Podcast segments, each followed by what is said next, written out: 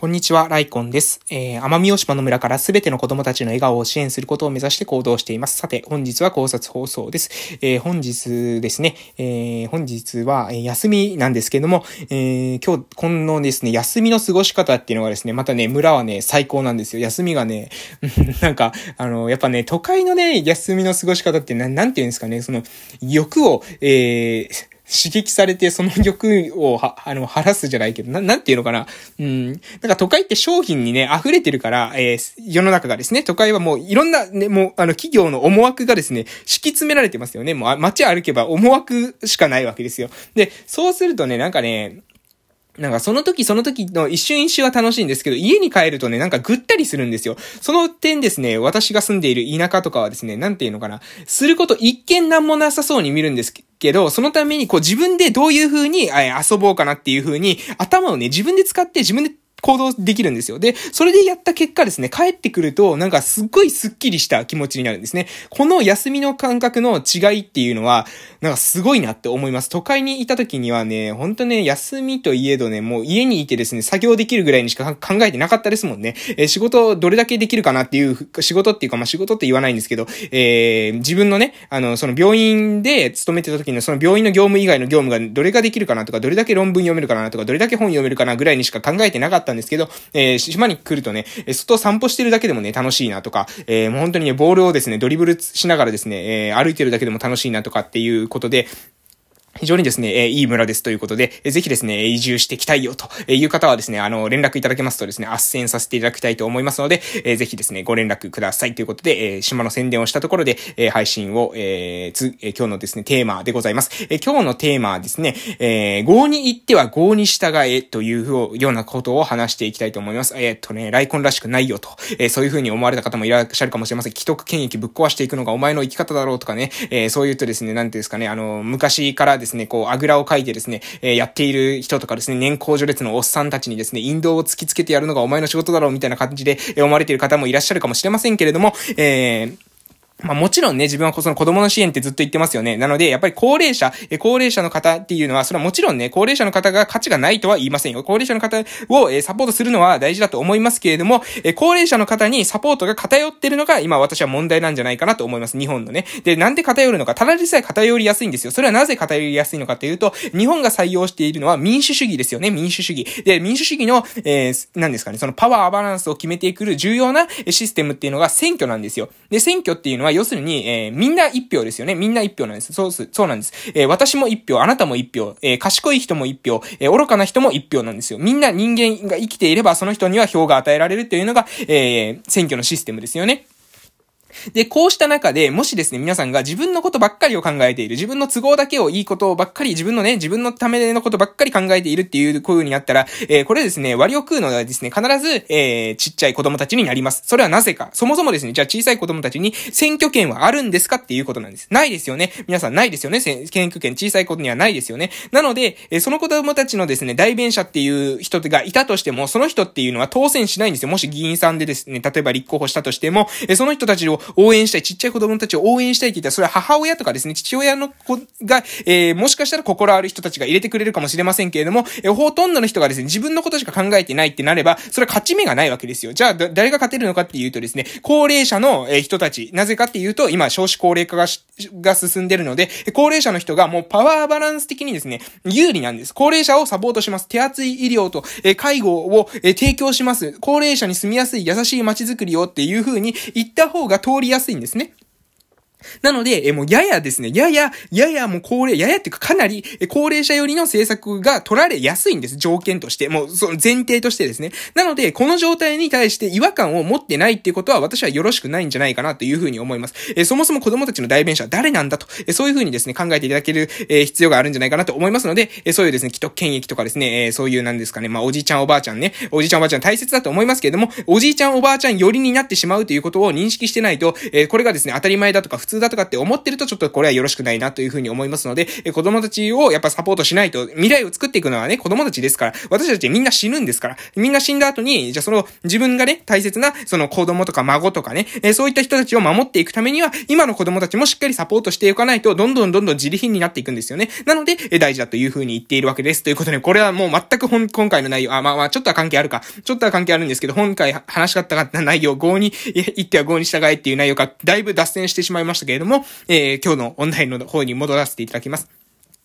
えー、今日ですね、えー、っとですね、父とですね、洗車をしてたわけですね。えー、車をですね、え洗ってたんですけれども、えその洗ってる時に、え父親がですね、言った一言がですね、自分はすごい、あの、な、なんかいろいろ考えることがあったことがあったんですよ。それはですね、何かっていうとですね、え車をね、車ぐらい綺麗にしてないと、あのな、なんですかね、だらしないという風に思われるとかですね、な、なんだったかな、なんか、信頼されないとか、えそういう風なことを父が言ったんですね。で、なるほど、なるほどと、そういう時、その時にですね、ですね、思ったんです。え、車が、えー、綺麗でないと信頼されない。なるほど、なるほどですよね。信頼とか信用というのを、え、車が綺麗かどうかで、えー、判断するっていうところ。えー、もちろんですね、第一印象とか、外見とかですね、清潔感っていう言葉があります。なので、えー、それがですね、私たちもちろん、あの、そこは、なんていうのかな。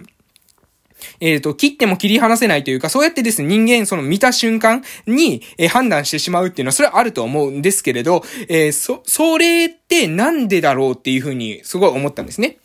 うん、だって、車がですね、めちゃくちゃ車が汚くて、えー、信頼できる人って絶対いると思うんですよ。車が汚いけど信頼できる人。うん。で、逆にですね、車が綺麗だけど信頼できない人もいると思うんですね。で、車が綺麗で信頼できる人っていうのは、もういると思うんですよ。もちろんね、もちろんいると思うんですけど、その車との綺麗さと信頼性っていうのに何の関係があるんだろうかなっていうふうに、え今日はですね、自分は洗車しながらですね、思ってたんですね。それを父がポロって言ったので、うん、何の因、何の、なんで人はそういうふうに思い込むんだろうかっていうことなんですけども、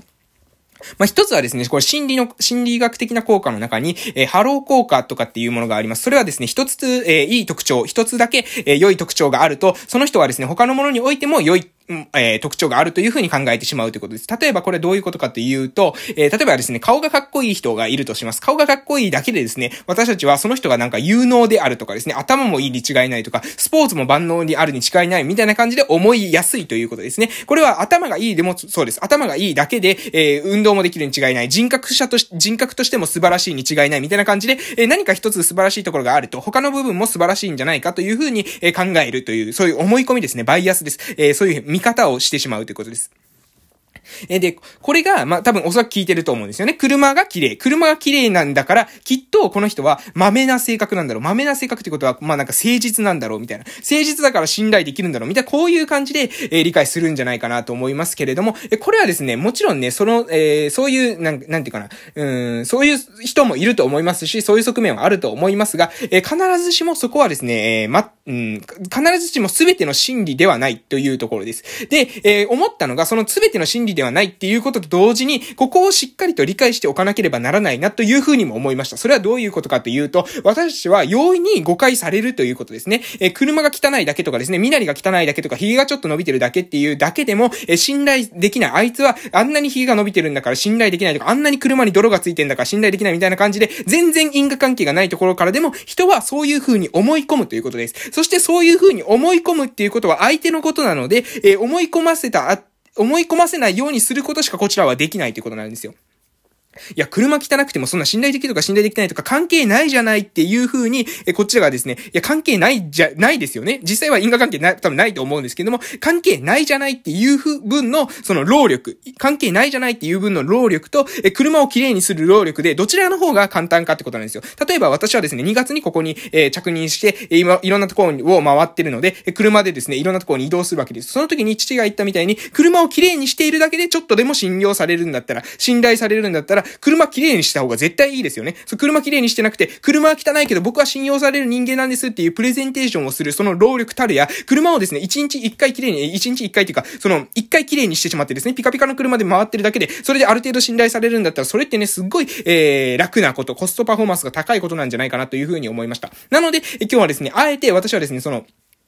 今ある既存の価値観に、えー、従属しろとか同調しろっていうことに関しては常にですね、それに関しては、いや、そうではないと。えー、正しさっていうものを求めていこう。今の常識が全て正しさではないというような立場を常に取っていることが多いんですけれども、えー、その上で、その上で、そこは知っているし、しっかりと自分が理解した上で、わざわざ相手に、えー、誤解を与えないようにな振る舞いっていうのも、えー、その手段としてね、自分が戦っていく手段として、えー、身につけるのは非常に有用なんじゃないかなということを、えー、話しました。これはですね、まあ、中国の古典っていうか、えー、昔の話をすると、理科に冠を正さずっていうのがありますよね。理っていうのは確かスモモだったと思うんですけど、スモモの前で、えー、冠を正そうとすると、そのスモモを取ろうとしているというふうに疑われてもそれは仕方がないというような、えー、言葉から来ています。要するに、人からわざわざ疑われるようなこと、人からわざわざ、えー、信頼を損ねるような行動をあえてする必要がないということですね。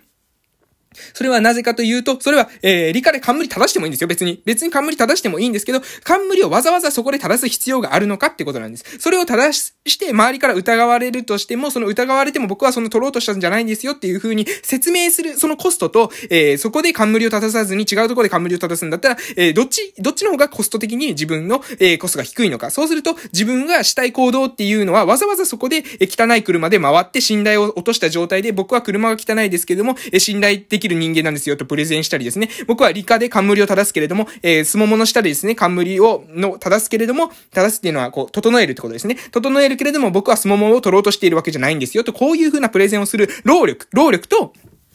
そうじゃなくて、え、車をきれいにしておくとかね、えー、すももじゃないところで、えー、冠正すとか、えー、こういうところを、えー、すももの下を通らないとこに冠正すとか、こういうこと、どっちが、どっちの方が自分の中で合理的なのか、自分の、えー、中で重要なのか、そこでわざわざ総量するのか、えー、いいのかっていうことを、え、意識するとですね、実は、えー、不要なですね、争いとか、不要な、えー、誤解っていうものを避けることができるんじゃないかなと思います。とはいえ、誤解を免れ、免れない場面っていうのはありますけれども、えー、わざわざね、えー、自分から自らですね、進んで誤解を受ける必要もないのかなと、今日、父と話してて、え、思ったことです。ということで、え、今日はですね、繰り返し何回も話させて、え、こういうことをですね、話させていただきました。え、今回は以上で終わらせていただきたいと思います。え、ライコンラジオでは朝と夕に1日2回配信をさせております。朝は1日の、え、スタートダッシュを決める偉人たちの名言の配信。私は、えー、言うはですね、私の、え、学び考えたことの配信をしております。